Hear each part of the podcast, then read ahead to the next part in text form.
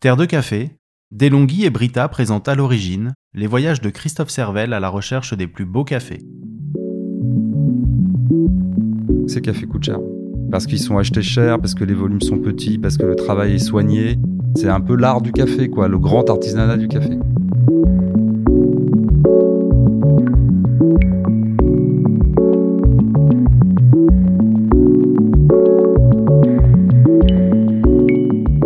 Au sud du Mexique, Jesus Salazar transforme petit à petit la région du Haut-Chiapas en une origine qui compte pour la qualité de ses cafés de spécialité. Ancien professeur de philosophie, Jesus a créé il y a 10 ans la torréfaction et le coffee shop Café au Logo à San Cristobal de las Casas à plus de 2000 mètres d'altitude et avec une seule idée en tête, l'excellence. Impressionné par ces cafés lorsqu'il les découvre en 2019, Christophe part à sa rencontre deux ans plus tard, en février 2021, avec le photographe et réalisateur Fabrice Le Seigneur. En pleine récolte, les deux hommes découvrent la beauté de la région avec l'impression d'être arrivés au bon endroit, avec les bonnes personnes, dans un pays où la production du café se divise historiquement en une multitude de petits producteurs. Il y a dix ans, Jesus a plutôt fait le pari de rassembler ses producteurs pour exporter le meilleur des cafés de spécialité, comme ceux de la famille Vasquez Santis que Christophe découvre à l'occasion de ce voyage.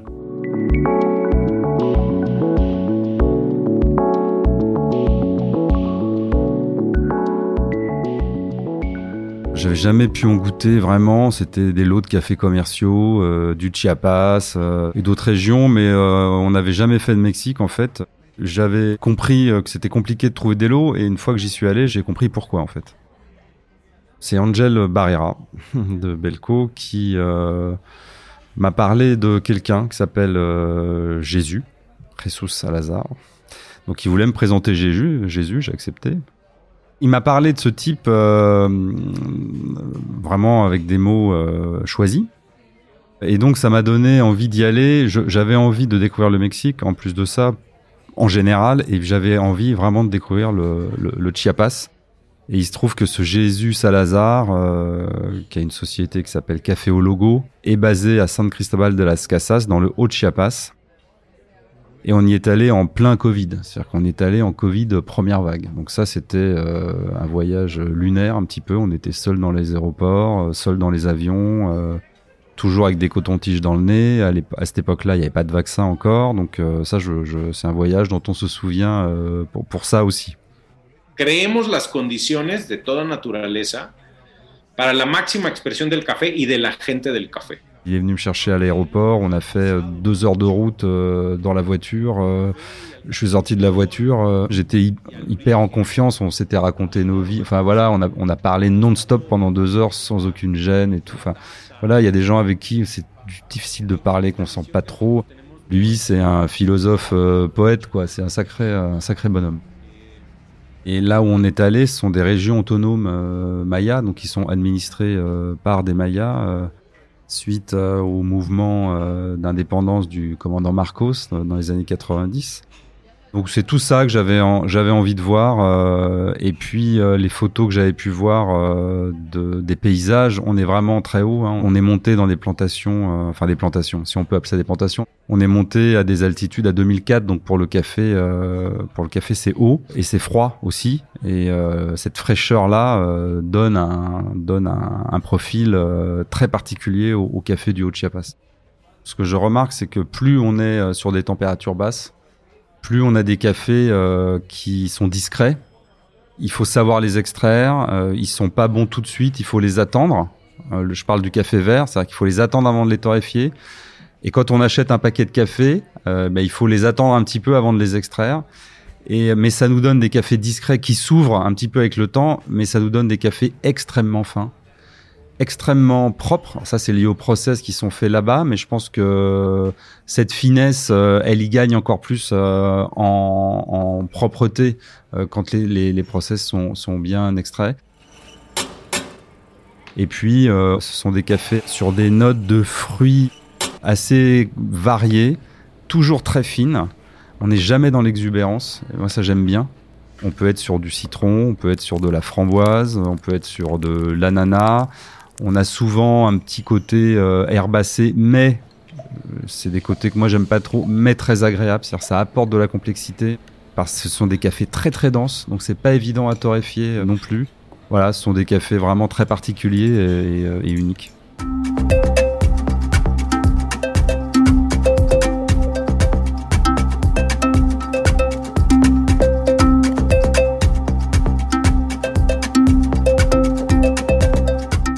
En haut de la montagne avec une vue magnifique, donc c'est, sportif. On est allé se promener deux heures. En deux heures, on a tout eu. On a eu de la grêle, on a eu du vent, on a eu de la pluie. On a fini par un super soleil. Donc c'est un climat euh, rude et c'est beau. C'est d'une beauté euh, magnifique parce que euh, c'est à moitié sauvage, quoi. Donc on est on est là dedans. on est arrivé nous en plus à la période ça récoltait fort.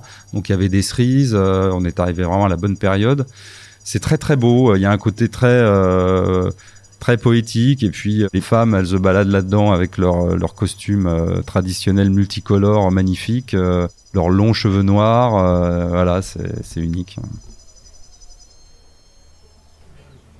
On voit directement qu'effectivement tous les codes sont posés, l'exigence, les baristas sont hyper formés, la machine à torréfier juste derrière, tout est tout est posé on voit, ils font sur place les gâteaux. Euh, on a l'impression d'être dans un étoilé, euh, dans la mise en œuvre des, choses. Tout est beau, tout est soigné. On voit les accessoires, on voit des drippers, on voit des carafes, on voit des, bouilloires euh, Ario pour ne pas les nommer. Euh. tout est là, voilà, tout est là. On arrive un petit peu fatigué, donc évidemment je demande un double expresso.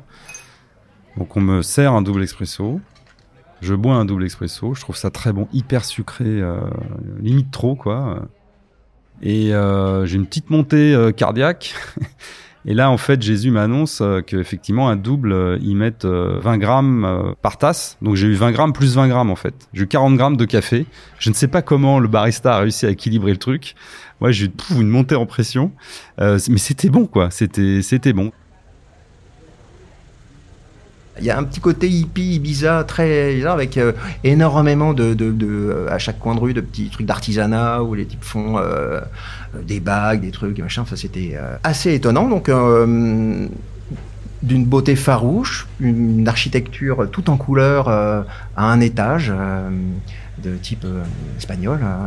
C'était, et, quand on arrive dans son coffee shop, là, on a un peu les bras qui tombent petit arrière-cour tranquille avec euh, les quelques chambres de, son hôtel. On a été formidablement bien reçus, très très bien installés. On nous a proposé tout de suite de nous restaurer et alors là, euh, fait sur un coin de table euh, par les gens qui sont super pro, super attentionnés, super comme ça et très discrets. Ils nous ont fait des cafés. On les a vus faire parce qu'on regarde hein, et, et, ça, ça a été une claque. Là, on s'est dit, on est au bon endroit quoi. Le Chiapas n'est pas un pays de café. C'est-à-dire que le café dans le haut Chiapas, ça a 50 ans. Ça a été euh, amené par des Américains. Et les Américains, euh, je pense, ont fait une erreur stratégique de penser qu'ils pouvaient faire des volumes au haut Chiapas. C'est impossible. Euh, et donc, ils sont partis il y a une quinzaine d'années. Ils sont partis du Chiapas en laissant les producteurs avec quand même une petite culture caféière, quoi, euh, mais surtout euh, sans plus personne pour acheter leur café. Donc ils ont abandonné euh, les fermiers.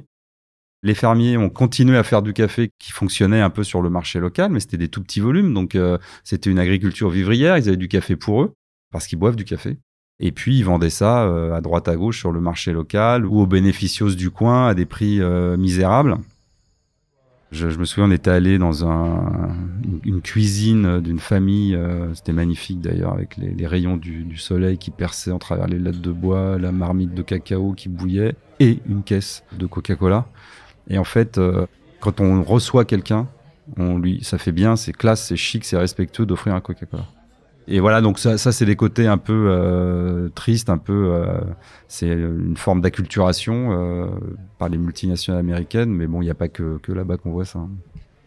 Alors Ressou, c'est un coffee shop hôtel. Quand j'ai vu ça, j'ai dit, réalisé mon rêve. Je monte, il m'amène dans la chambre et je me dis, faut absolument couper cette clim, j'en peux plus d'avoir froid dans ce pays. En plus, ils mettent la clim, c'est pas possible. Et donc je demande au mec où est la clim et le mec me dit non mais là monsieur il y a, y a, pas de clim quoi c'est la température vous allez dormir là-dedans quoi ok voilà donc ça c'est pour dire vraiment il fait il fait frais quoi euh. tous les toits de tout l'hôtel et du coffee shop sont exploités pour faire sécher des cafés. Donc on est dans son hôtel, dans la montagne, avec des, des cerises. Il y a un côté totalement surréaliste. Ça, je l'ai jamais vu. Et ça, par contre, je sais pas si je le reverrai quelque part. On a des petits lopins de terre, on cultive euh, pour soi. On a ses pommes de terre, on a ses tomates, on a son maïs, euh, et puis entre les pieds de maïs, on a avec du café. Et euh, ça, moi, je l'ai jamais vu nulle part, répandu à une telle échelle. Et c'est là la complication de faire des beaux cafés dans les régions mayas, c'est-à-dire que la production de café ne s'est pas encore érigée en filière, quoi.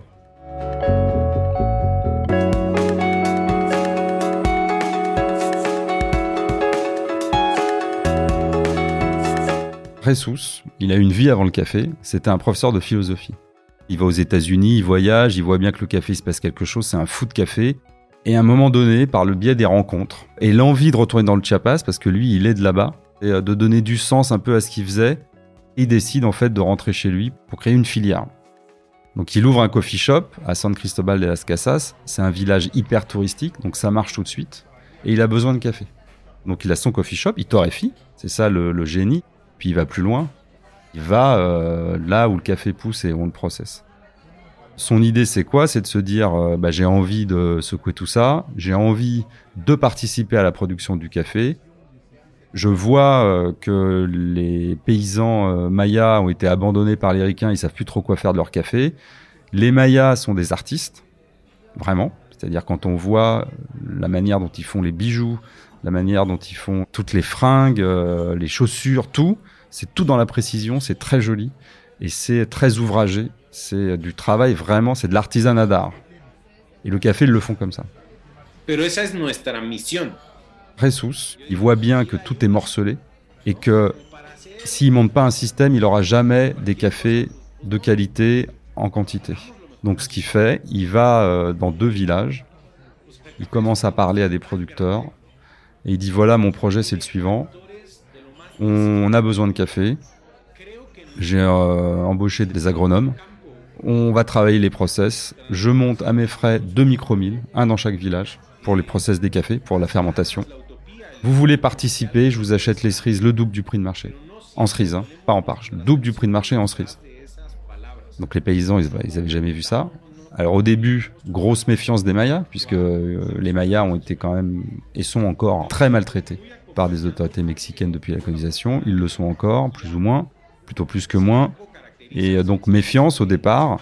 Et puis on a eu une famille, et puis deux, et puis trois, et puis quatre. Et aujourd'hui, c'est 150 familles.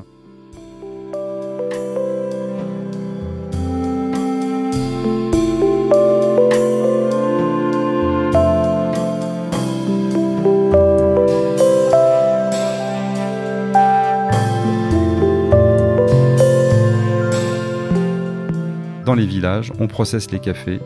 Les plus beaux cafés terminent sur le toit de l'hôtel. Ça, c'est absolument incroyable, faut le voir. Les plus beaux cafés sont processés par deux types extraordinaires, passionnés, euh, qui sont capables de dire si on processe comme ça, bah ça, ça sera de la mangue. Si on processe celui-là comme ça, ça, ce sera plutôt de la framboise. Les mecs ont fait une recherche incroyable. Et donc, Jésus, il a structuré une filière avec deux micro-milles, le, respect, euh, la transmission d'un savoir-faire. Aujourd'hui, il y a un des milles qui est totalement dirigé par une famille, la famille Vasquez, euh, Sanctis Vasquez, et celle qu'on suit nous avec le café. Quand je suis allé là-bas, je me suis dit, faisons un truc un peu cohérent. On va suivre une famille, je vais pas acheter 15 lots. Après, on a sourcé deux lots extraordinaires. Donc il y a une famille, la fille elle est barista, elle participe à la production. La fille a été formée par euh, au, coffee shop de, de Jesus. Euh, le frère récolte aussi, les sœurs process. Enfin voilà, on a un micro mill qui est un projet euh, de village et qui est devenu un projet euh, familial. Les cafés qui sortent de là sont sublimes. Et l'autre micro-mille est administré par Jésus, mais les gens qui s'occupent sont des Mayas qui ont été formés au process. La famille Vasquez, des gens qui ont un sourire euh, accroché au visage en permanence. Ils sont d'une gentillesse. on a été formidablement bien accueillis et, et, tout allait de pair avec ce que Jésus nous avait raconté. On était au bon endroit avec les bonnes personnes, immédiatement. On suit la famille Vasquez parce que je pense que le fait qu'ils aient un savoir-faire de la graine jusqu'à la tasse leur permet d'être, euh, à mon avis, les meilleurs producteurs euh, de toutes les familles euh, qu'on a pu goûter. C'est un cumul de savoir-faire qui leur permet effectivement de tout contrôler. Le secret des grands cafés, c'est le contrôle, c'est le savoir-faire et le contrôle. Et cette famille-là cumule tous ces attributs. effectivement, ils sont les rares à faire d'aussi bons cafés avec un petit peu de volume. Ils ne mettent aucun produit chimique. Alors c'est pas certifié. Moi j'ai pu vérifier là-bas, euh, à moins qu'on m'ait caché des choses horribles, mais ça se voit quand il y a de la chimie, ça se voit tout de suite. C'est peut-être aussi pour ça que leurs volumes sont petits, certainement, parce qu'on est dans un pays froid, parfois c'est humide, donc c'est pas c'est pas les conditions idéales. Hein, c'est pas un terroir de café à l'origine, donc euh, voilà. Mais euh, ce qu'ils m'ont raconté, ils ont vu trop de gens malades avec la chimie. Trop, trop de gens malades. J'ai toute une interview comme ça où, vraiment on voit que ça sort du cœur. Toute la famille est là, ils ont les yeux qui montent au ciel. Donc ils ne veulent plus entendre parler de chimie. Donc ça aussi, c'est vraiment, euh, ça, c'est touchant, c'est raccord avec nous ce qu'on veut faire. Et c'est aussi pour ça que ces cafés coûtent cher. C'est parce qu'ils sont achetés cher, parce que les volumes sont petits, parce que le travail est soigné. C'est vraiment de, l'artisanat, euh, c'est un peu l'art du café, quoi, le grand artisanat du café.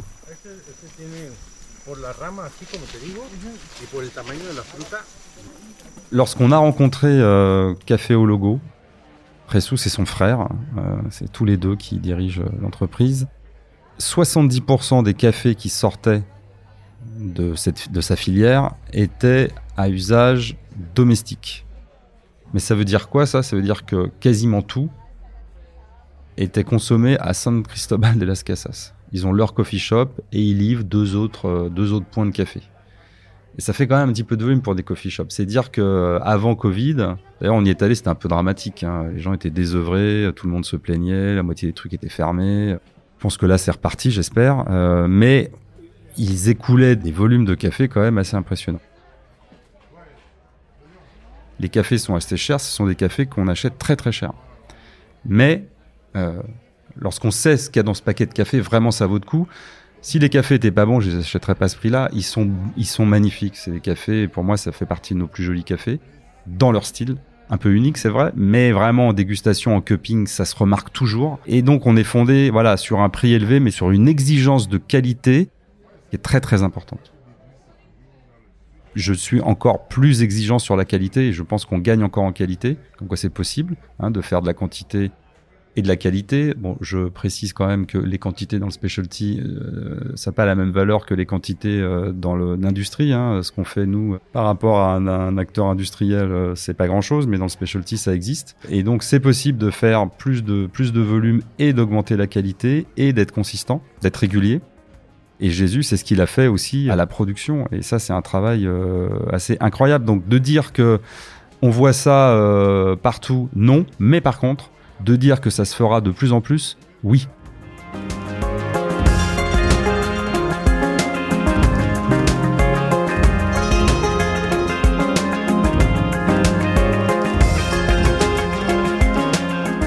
À l'origine, remercie Brita et Delonghi pour leur soutien à la filière du café de spécialité en France. À l'origine est un podcast produit par Terre de Café et lefiltre.fr. Il a été réalisé et raconté par Stéphane Guinet et monté par Florence Ovestre avec les musiques de Yok Mok. Les extraits sonores proviennent des vidéos réalisées par Fabrice Le Seigneur pour Terre de Café.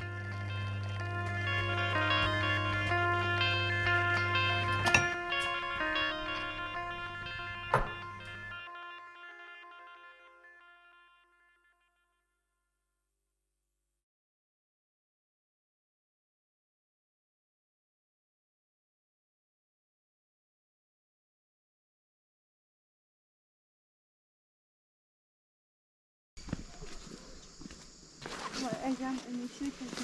我讲，我，我，我，我，我，我，我，我。